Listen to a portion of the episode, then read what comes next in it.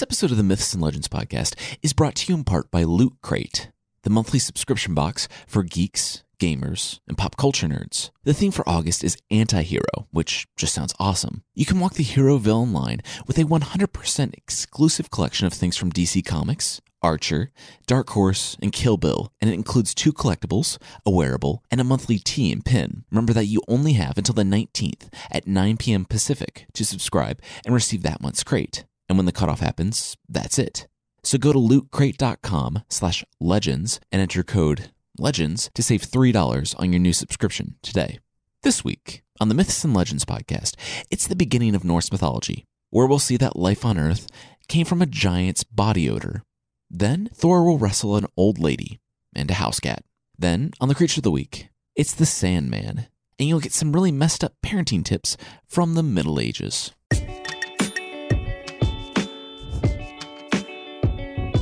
This is the Myths and Legends Podcast, episode 39 In the Land of the Blind.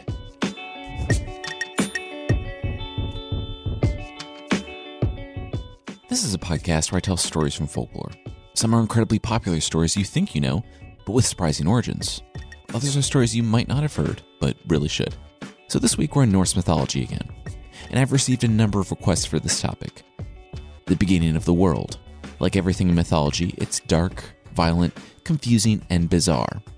We'll see the origin of the frost giants, some mandatory patricide, and you'll learn that we're all just moles on the back of a dead giant. Then there's the story of Thor and Loki, because those are always amazing, and we'll end with the story of how Odin lost one of his eyes, and what he saw when he did.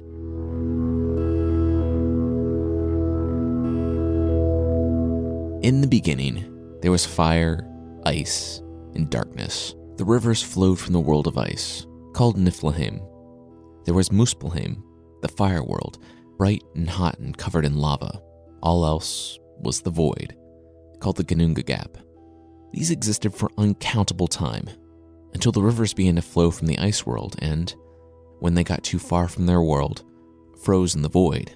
The fires rose and were snuffed out, leaving ash and rock. Slowly, something began to form in the Ginnunga Gap. Stone and ash and ice. It grew until it stretched from Niflheim in the north to Muspelheim in the south.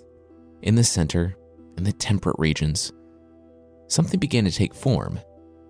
One morning, a loud crack erupted from the ground, and a giant rose and brushed the dirt from him.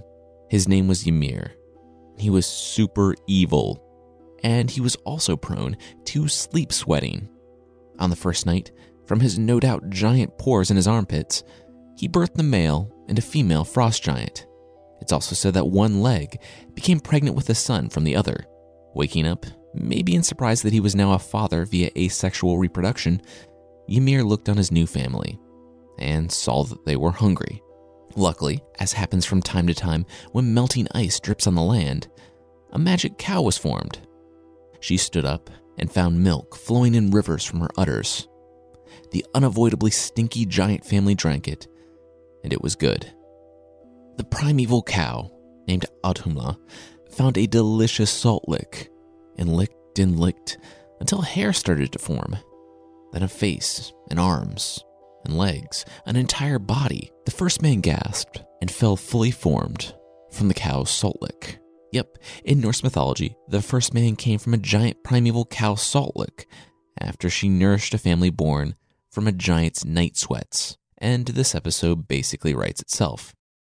The man's name was Buri, and he was beautiful and strong. He had a son with a wife, maybe, and the son's name was Bor, who took a frost giant wife named Bestla. They had three sons Odin, Vili, and Ve, who, presumably after they grew up, went to work fulfilling the patricide quota for ancient creation myths and murdered their grandfather, Ymir, the first giant. Also, I learned that apparently giganticide is a word. It means the killing of giants. And I guess that makes Thor giganticidal. Anyway, so much blood flowed from Ymir that it drowned all the frost giants, them having multiplied from their sweaty forebears, save one giant household who climbed in a wooden box and was set adrift on the blood ocean for countless winters. When the blood receded from what was still just an icy, ashy land bridge in the Ginnunga Gap, Odin and his brothers saw the massive corpse of Ymir and had an idea. Whistling as they dismembered their grandfather, they made an earth out of his flesh and a sky from his head. They corralled his blood to make oceans and rivers and streams, and harnessed some sparks from Muspelheim to make the sun and the moon. With that, Midgard, the world of men, was made. And yeah, Norse mythology begins with dismembering Grandpa to make the earth and using his blood to make the oceans. It should not surprise you that this is the religion of the Vikings.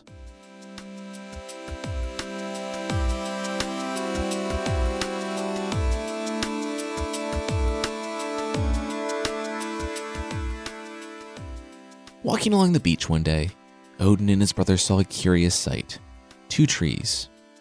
Arriving at one inescapable conclusion, they formed people out of the trees a man and a woman. The man's name was Ask, meaning ash, and the woman's name was Embla, meaning elm. They were given intelligence and hearing and sight and taken to Asgard. And yeah, during this time, Odin made Asgard, which was a separate area in the void. It was kind of a fort to protect him and his descendants from the family of giants that survived the flood. And also, Odin had descendants. I don't know who her parents were, but Odin and Frigg were married here, and together they had their first child, Thor, and the first member of the Aesir. As the other worlds formed in the Ginnunga Gap, they began to get further apart, and the workers of the Aesir built something to connect Asgard to Midgard, the world of men. They built the Bifrost Bridge protect the world of men from the world where the giants had settled, Jotunheim. Then the dwarves came. Things began popping up in the dirt in Midgard, out of Ymir's old flesh. They were maggots, white and ringed, and they wiggled in the dirt until, over time, they began to learn and take the forms of men. They became the dwarves. And yeah, as we've talked about, the dwarves were generally disliked. When I first read this in college, I was struck by how I recognized a few of the names of the dwarves. Names like Dwalin, Bombur, Fili, Kili, Thorin, and, of course, Gandalf. Gandalf means magic elf, because of course it does, and it was originally a name of one of the dwarves in Norse mythology. As you can see from the Volsung episodes in here, Tolkien had some Norse influences. Anyway, more time passed, the Nine Worlds formed, and a giant ash tree called Yggdrasil grew in the middle of the void and connected all of them. Under the root going to the frost giants is the Well of Mimir, and we'll see Odin make a very costly bargain with him, Mimir, at the end of today's episode. Of the Aesir, we know about Odin and his first son, Thor. We also know about his wife, Frigg, who can see the future, and Odin's second son, the ill fated Balder. We also know about Loki, who is generally considered to be one of the Aesir, but in also some places not, because he was born to a human and a giant. There's Njord, one of the Vanir, who was sent to Asgard as a hostage after the war. He and his wife, a giantess Skadi, had two children, Freya and Frey. If you remember, Loki got the feather cloak from her. There's Tyr, who featured heavily in the Dogs episode, and Heimdall, who watches over the Bifrost Bridge. He has some pretty serious bonuses to his perception because he can hear grass growing on Earth and wool growing on a sheep. He has golden teeth, and he was birthed to nine maidens, all sisters. Even before you ask, I have no idea how that works.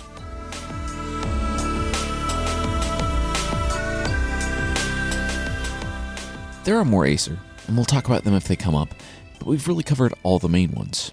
Okay, so with Norse mythology, there's really only a loose timeline. With Greek mythology, there are a lot of interactions with humans, and while in separate works like that of the Volsungs and other sagas, Odin and the giants and Valkyries show up occasionally, there's not really the generations we can track there, like with the Greeks. So now we're just kind of at the status quo of Norse mythology. The Aesir rule over the nine worlds. The world of the humans exists. Balder is still alive. Odin still has both of his eyes for about 20 more minutes. Thor has his hammer. And Loki's unbound. Speaking of Thor and Loki, we'll catch up with them once again in the land of the giants, looking for trouble, right after this. This week's episode is brought to you by Blue Apron. For less than $10 a meal, Blue Apron delivers seasonal recipes along with pre portioned ingredients to make delicious, home cooked meals. So, I don't know how many of you have kids, but if you do, you know that going out is tough. Blue Apron helps to turn sort of a normal night, when our kid goes to bed at like 7:45, into this fun kind of a date night in. The recipes are clear, the ingredients fresh and pre portioned, and the whole thing usually doesn't take more than about 35 to 40 minutes to make. It's a fun way to do something a little different. Blue Apron knows that when you cook with incredible ingredients, you make incredible meals. So they set the highest quality standards for their community of artisanal suppliers, family run farms, fisheries, and ranchers. Whether it's Japanese ramen noodles, wild caught Alaskan salmon, or heirloom tomatoes, Blue Apron is bringing you the best. You can check out this week's menu and get your first three meals free with free shipping by going to blueapron.com slash legends. That's blueapron.com slash L-E-G-E-N-D-S. You'll love how good it feels and tastes to create incredible home-cooked meals with Blue Apron. So don't wait. That's blueapron.com slash legends. Blue Apron, a better way to cook. This week's episode is brought to you by Credit Karma. So we just bought a house, and I don't know if you know about credit scores, but they are insanely important. For houses, cars, student loans, they even needed to look up a specialized credit score when we were setting up utilities at the new place. And if you don't know what this incredibly important number is, that's okay, because Credit Karma is here to help. They give completely free credit reports and scores. They don't require any form of payment. You never have to enter a credit card or anything, and there aren't any tricky subscriptions that auto renew or anything like that. It's completely free. They also provide free credit monitoring if you're looking for that, so you can stay on top of your accounts and get alerts right on your phone. In fact, over 50 million members have signed up for Credit Karma. I wanted to get a more in depth look at my credit report, so I signed up, and I was actually really surprised by how easy it was to understand everything. They do an excellent job of breaking it down and telling you why your score is the way it is and what you need to work on. You can get your free credit report and scores now by visiting creditkarma.com slash value. That's creditkarma.com slash value. Okay, now back to the show.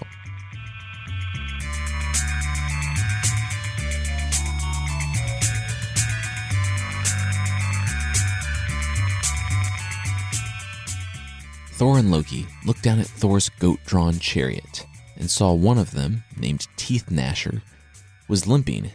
Thor and Loki had stayed the night with some farmers who took them in, and as Thor does from time to time, he treated the family to a hearty meal from his goats. He's able to slaughter and cook his goats, and then, if he gets all the bones and skin back together in the morning, he can resurrect them with his hammer.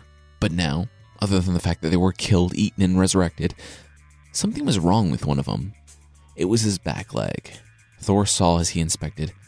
Then Loki said that he saw one of the kids sucking the marrow from the bones last night. And Thor's brow dropped. He picked up his hammer, ready to dispense ancient world justice, which is basically just if you have the weapons, you can hit whatever you want. No one hurts Thor's goats but Thor. When he saw the terror in the family's eyes, he relented and didn't kill them in their home. The parents almost didn't need to offer their children as Thor's lifelong personal servants, but they did, and Thor accepted. That afternoon, he left his limping goat behind, and together the four, Thor, Loki, and now the two kids, began the walk to Jotunheim, the land of the giants. Also, as a quick editorial point, Thor traded his magic goat chariot and nightly meal, his means of transportation and sustenance, for two children not really a fair trade, I don't think. I mean, they're servants, but he also needs to take care of children now. And if I'm getting really far away from the story, I want to see one of those family movies from the 90s where Thor and Loki become the legal guardians of two rascally kids. Hijinks ensue, and Thor learns love and responsibility, while the kids find a family in the unlikely pairing, all while putting hammers through the heads of giants in Jotunheim. For many days, they cross the country, now much slower without magical goats, until they reached a sea. They crossed the sea and entered a dark forest. They were far into Jotunheim at this point, and it would be dangerous, even for the giganticidal Thor, to sleep out in the open in the world of the giants. They found a large house, and seeing as it was abandoned and they hadn't heard this podcast, where the first rule of finding an abandoned house in the forest is don't enter the abandoned house in the forest, they entered and went to sleep. It was vast and empty, which was good, because when the earthquake started, there wasn't much that could fall on them. Even Loki was without his normal smart aleck quips.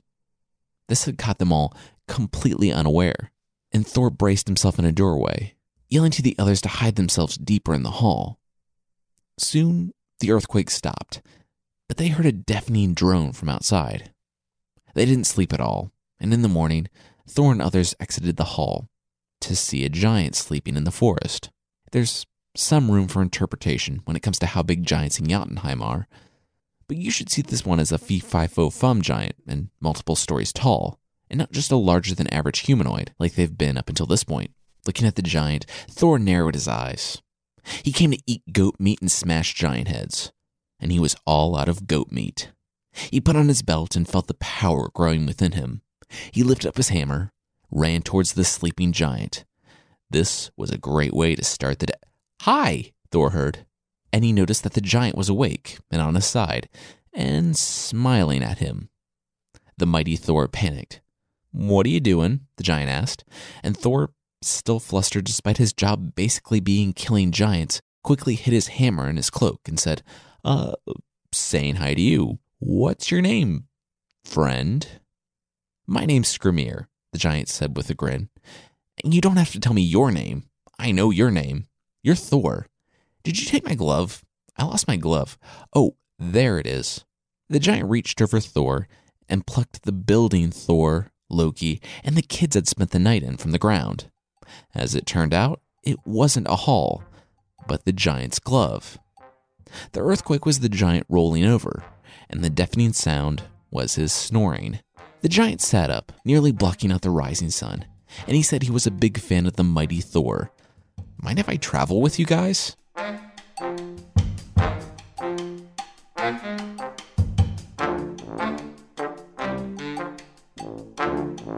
ground shook with each step as the seemingly witless giant walked behind them.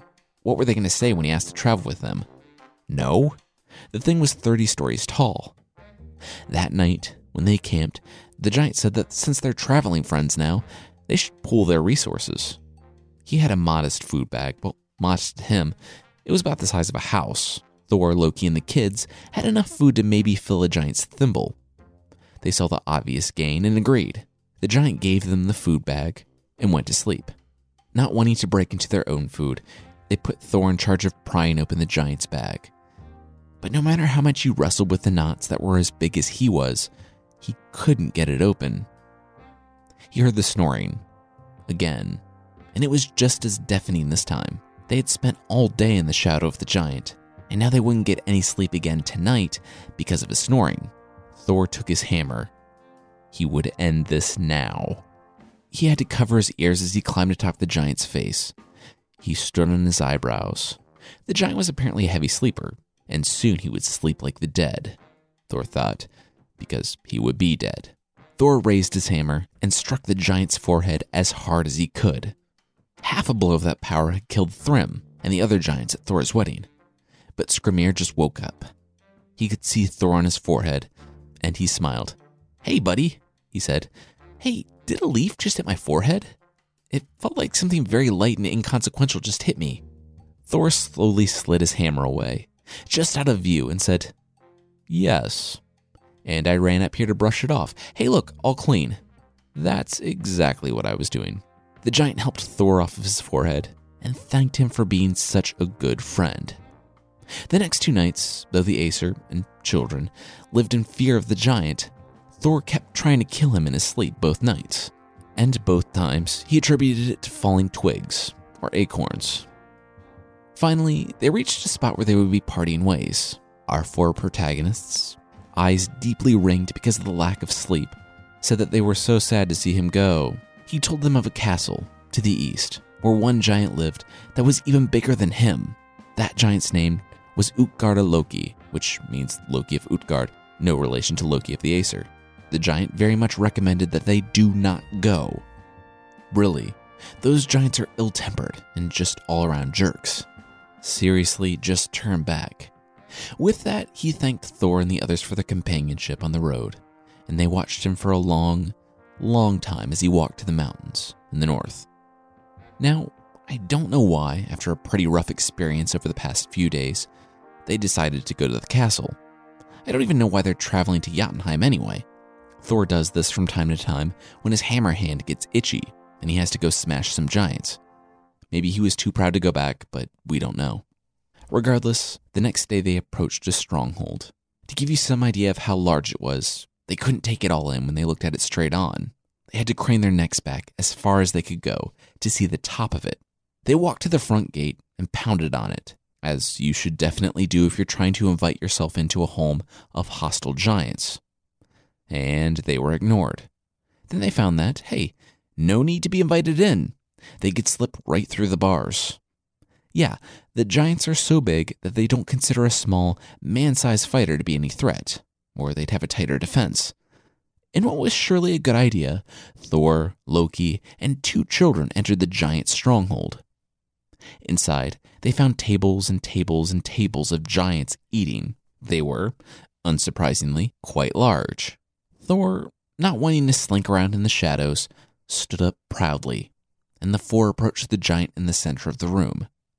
This was the leader, Utgarda Loki. Ten minutes later, he still didn't see them. They were yelling, stomping their feet, and hitting him, but he just didn't notice them.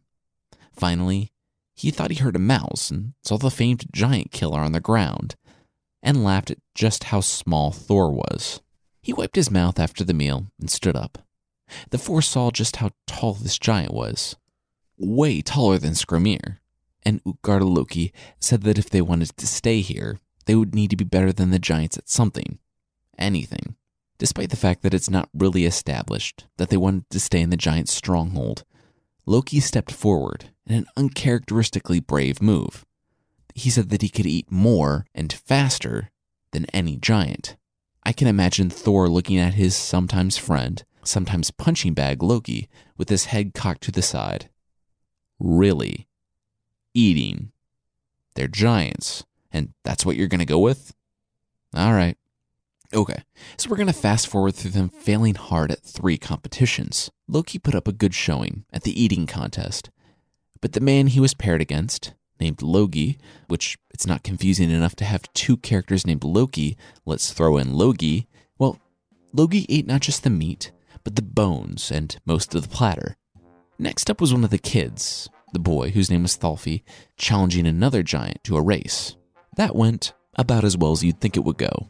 The third and final competition was a drinking contest, and it was simple. Thor just had to drain Utgarda Loki's drinking horn in one try. You know what? Utgarda Loki would even give him two tries. But no one's such a small time drinker that he can't drain the horn with three tries. Out of all the competitions, this one is the least ridiculous. Thor, in addition to his other talents, is no small time drinker. With a smug smile on his face, he lifted the drinking horn and drank and drank until his head was swimming from both the copious amounts of alcohol and lack of oxygen. With the drink running down his beard and onto his shirt, he pulled the horn from his mouth and gasped for air. Then he looked inside the drinking horn. It had dropped maybe a half an inch. Thor narrowed his eyes. Failure wasn't an option. No, he wouldn't be shamed in front of a bunch of giants. He raised the horn to his mouth again.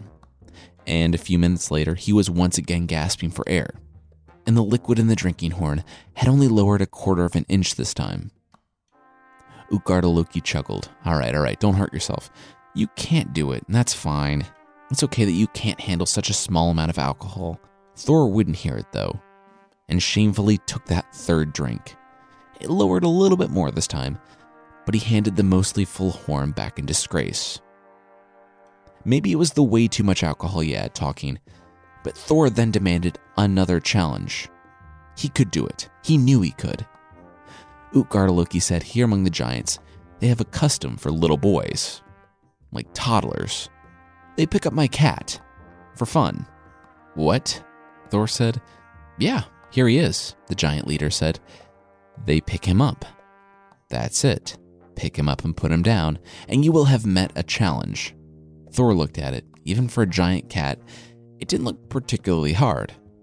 He smiled at his friends, wedged one hand under the extremely disinterested cat, and pushed. And it didn't budge. Nearly 45 minutes later, Thor strained as he was able to get one paw of perhaps the most patient cat ever off the ground. He then collapsed into a heap of sweaty rage. The giants erupted into laughter, and Thor jumped to his feet. this wasn't over. He yelled that he wanted to wrestle. He was really angry now. Utgarda smiled. yeah, no. No one here is going to wrestle you, buddy. You're so small, it would be shameful. Wait, no. If you really want to wrestle, I know someone who could wrestle you. Five minutes later, the giant's nurse from when he was a baby, named Elli, hobbled in. He told Thor that here was a giant that Thor could wrestle. Who knows? He might actually win. I can picture Thor sneering, but accepting the challenge, and the little old lady tossing her cane aside and cracking her knuckles. Three minutes later, her knee was on the center of Thor's back, and his arm was twisted behind him. He tapped out. Thor didn't say another word, but Utgarda Loki said that even though they were brutally shamed in everything they did, they will be allowed to stay this one night. He showed them to some benches they could sleep on. The next morning, they got their things together, and the giant leader showed them out of the stronghold.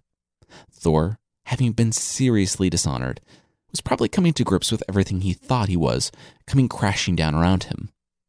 Once they were well outside the stronghold, in the forest, the giant asked Thor if he had ever met anyone stronger than Utgarda Loki. Thor said, basically, Is there any reason to keep rubbing this in my face? My extreme dishonor. No, I haven't met anyone stronger than you. Now just let us go so I can seriously reconsider everything about my life. They turned to leave, but they were stopped moments later. The giant was biting his lip in anxiety. He had something to tell them. First, he said he told them not to come here, and Thor almost brought destruction on them all. And yes, he told them. He was Skrymir, the giant they had met on the road. He couldn't have Thor smashing heads like he did at Thrym's wedding. They had to find a way to trick him into leaving, so they may have used a tiny bit of way too much shapeshifting magic to shame him. Thor narrowed his eyes. Explain, he said. Utgarda slash Skrymir said, Okay, so don't be mad, but everything from the last few days has basically been a lie. Those nights in the forest, when you hit me in the head with your hammer while I slept, and yeah, I knew about that, I briefly switched places with a mountain, and your hammer made three valleys. He continued and explained that then, in the contests, Loki wasn't facing some random giant in the eating contest. They used shapeshifting magic, and he was actually going against the personification of fire. And Logi, the name of the supposed giant, means fire. The boy wasn't racing a giant, but the concept of thought, and no one can move faster than thought. Thor wasn't drinking out of a normal horn, but the other side of it was magically connected to the ocean. How he didn't know he was drinking seawater or great grandfather's blood, I'm not sure. But he actually drained portions of the sea a surprisingly large amount. And that's apparently why we have tides now. The cat, of course, was no ordinary house cat. Not only because of his shockingly calm disposition, seriously, what cat will let you basically wrestle it for an hour without pulling out its claws? But because it was the Midgard serpent, actually one of Loki's kids. It's the giant sea monster that lives in the ocean surrounding the world. Thor actually did a very good job. And if someone would have looked outside when he was holding up that one paw then they would have seen a behemoth serpent in the sky. And finally, Thor can sleep a little better, knowing that the knee planted on his back last night wasn't from Utgarda Loki's old nurse, but that Thor had fought and almost beaten old age itself. And that's what her name means Elli, old age. Skrymir looked down at Thor, who was breathing heavily, his teeth clenched and hammer out. He had been shamed in front of the giants and now he knew his power.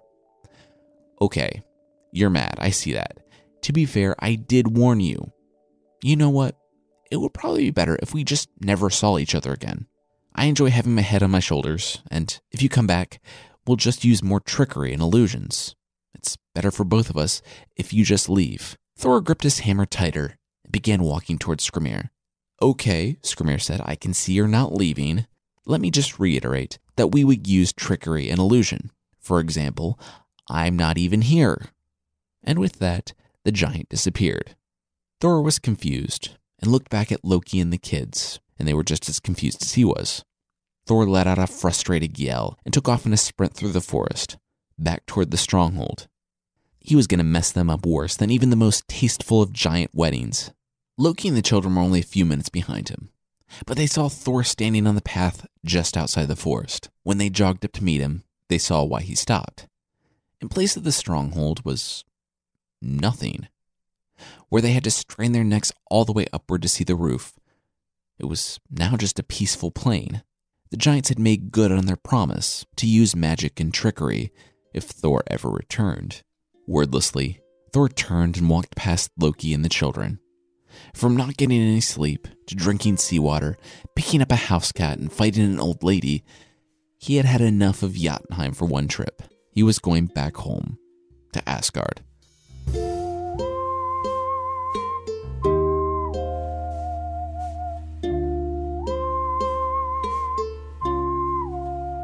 Meanwhile, in the void, somewhere around the entrance to Jotunheim, Odin, the Allfather, was walking along the roots of the world tree, Yggdrasil. He was far away, between the worlds, in the void, the Ginnunga Gap. The tree had grown in the ash and water, and now he was in a place far, far from both Asgard and Midgard. He was nowhere, and exactly where he wanted to be. I knew you would come, Odin heard, and he quickly guessed where the voice was coming from. The hole. Behind one of Yggdrasil's thick roots was a chasm sloping down into the darkness. Odin took the hood from his head and descended beneath the roots. Odin took a deep breath and smelled the rich, fertile earth all around him. It was moments before he heard and saw the crackling torch. Down there, seated on a root, was a wild looking man.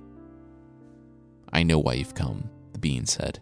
He took a drinking horn and scooped water from the basin in front of him. What will it cost? Odin asked. I imagined Mimir, the man, smiling. Odin knew that such power couldn't come without a sacrifice. Mimir reached behind him and pulled out a small iron knife. He held it out for the Allfather. Your right eye, he said, as the metal touched Odin's hand. We don't know if Odin deliberated, taking an impossibly long time in deciding if this was a price he could pay, or if knowing the power and sight he would be given, gave the sacrifice without a moment's hesitation. We do know that, eventually, he dug out his own eye with the knife. And when he was finished, he placed the bloody payment in the hands of Mimir and took the drinking horn from his other hand. From that day forward, Odin would be missing an eye. He inspected it and could see that Mimir was waiting for him to take a drink. He raised the horn to his mouth, paused only for a second, and took a gulp. In an instant, images began flooding into his mind. There were things that he never saw, yet knew. He saw eons of nothingness, darkness, and the void. He saw Muspelheim and Niflheim spilling out into the void and colliding, sparking creation. He saw an amalgamation of things that hadn't yet happened and things that had. He saw an arrow flying towards his son. He saw his wife weeping. He saw a monstrous, bound wolf tearing off the hand of Tyr. He saw Thor in a dress. He saw an imprisoned Loki writhing in pain, poison dripping on his face. He saw restraints that had been snapped. He saw three years of straight winter. Then he felt a deep, primal terror.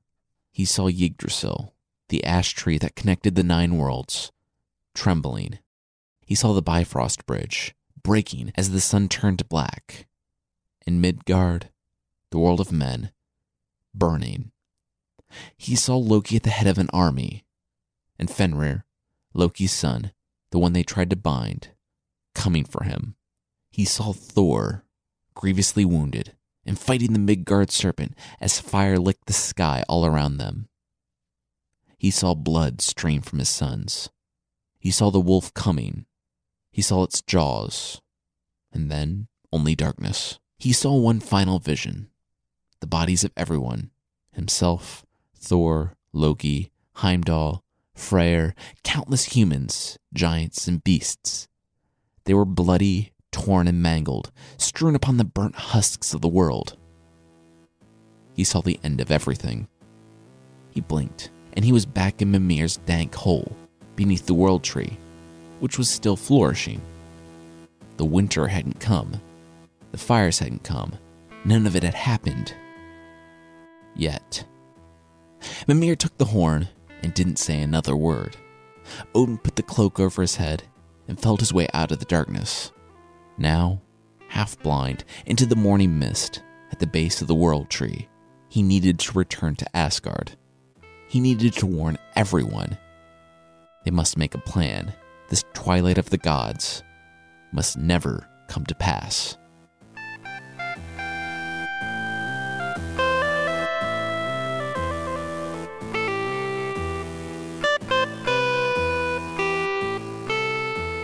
The end of the world, or worlds, is coming.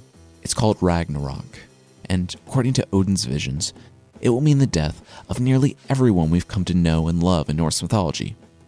Loki's hijinks will finally go too far when he leads to the death of Balder, one of Odin's sons, and that will lead us down a dark and violent road. Real quickly, I don't know what parallels can be drawn to Game of Thrones, but the world destroying itself after a seemingly endless winter and the ice and fire mixing with Thor fighting a serpent that's kind of reminiscent of a dragon. Well, I can't speak to George R. R. Martin's inspirations, but on this podcast at least, the Fimbulwinter is coming. And just FYI, Fimbulwinter is the name of the three year long winter that precedes Ragnarok. Also, the story of Thor and Loki is another one that comes to us from a Christianized Scandinavia. So keep that in mind it's unclear what exactly was ancient belief and what exactly was added in to make Thor look ridiculous. Because Christianity was the religion of the land, and the old Odinic religions were outlawed. Finally, it's interesting to look at Odin and his giving up an eye for knowledge. It's understandable why Odin is the god of kings and learned people and poets, because of what he gives up for knowledge. Anyway, that's where we're going to leave Norse mythology for now. Ragnarok, the twilight of the gods, is just a little ways off. I think we'll do a proper telling of Balder as part of an episode along with the binding and torture of Loki. There are also a few more fun Thor stories too. So Ragnarok's still a little ways off, but it'll be fun, horrible carnage when we get there. Next week are some stories of the turtle, a trickster from West Africa. And you'll see why it's probably a good idea to not finance real estate ventures for a turtle. I want to say thanks to Hoops On, Tiger Cat 24, The Epic Ronaldo, RJ Preston, Galaxy Princess, Sarah DeBellis, Liam SE 2182, Pepe at Patty, Mushi 206, Dingo Star 87, and Chalk Farm Kid for the reviews on iTunes. Seriously, thank you all so much. And if you want to help out the show and leave a review, I love the feedback. So you can go to itunes.mythpodcast.com. And once again, thank you so much to everyone who's reviewed and who's supported the show. I will get back to announcing member names, but I did like six weeks of that, so I wanted to do more iTunes reviews for a little bit. Also, if you're interested, there's a membership thing on the site. For $5, less than a fairly muscular police officer merman Christmas ornament, you can support the show and get extra episodes and source pack ebooks that won't make your guests really uncomfortable. Check out support.mythpodcast.com for more information on that.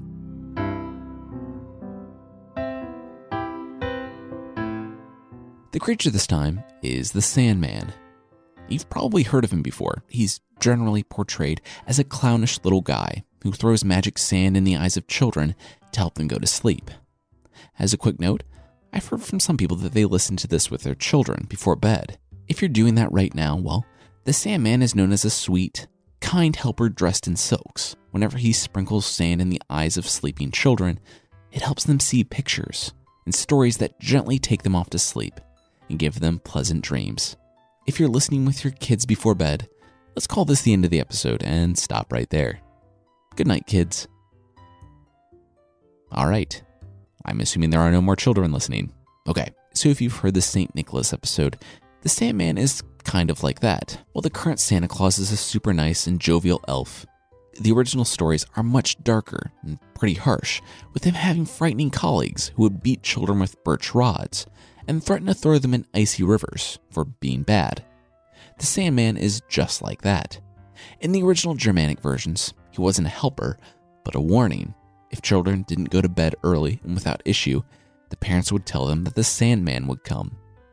He wouldn't gently take them to sleep, but hold them down and rub real sand in their eyes. This isn't the magical stuff, but the abrasive mineral material you would use to sandblast something to take the paint off. It wouldn't just end with this horrifying and traumatic eye massage, but he would pull the children's eyes out and take them, leaving them blind. He would then fly to his home on the crescent moon to his own children, where he, the great father that he was, would distribute the eyeballs. As if this whole thing wasn't creepy enough, his children are hideous as well and have the hooked beaks of owls, which they use to feast on the eyeballs of children who wouldn't go to bed on time. I have to say, parents in the Middle Ages did not mess around at all. Oh, it's Christmas? And you were good? Well, here's an apple that's hopefully not moldy. Bad? Excuse me while I put on my beard and get my birch rod. Also, I'm not telling you another story before bed. And if you ask again, a guy's gonna come rub sand in your eyes until they're bloody, pluck them out, and feed them to his scary owl children who live on the moon.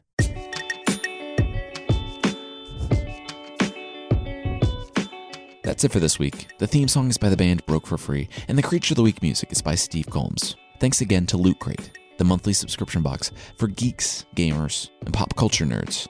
From bad guys doing good things for the wrong reason to good guys with questionable tactics, August is the perfect time to explore the anti hero. Walk the hero villain line with this 100% exclusive collection of items from DC Comics, Archer, Dark Horse, and Kill Bill. That includes two great collectibles, a wearable, and, of course, the monthly tee and pin. Really, this one sounds awesome, so check it out. You only have until the 19th at 9 p.m. Pacific to subscribe and receive that month's crate. And when the cutoff happens, that's it. It's over. So go to lootcrate.com slash legends and enter code LEGENDS to save $3 on your new subscription today. Once again, that's it for this week, and I'll see you next time.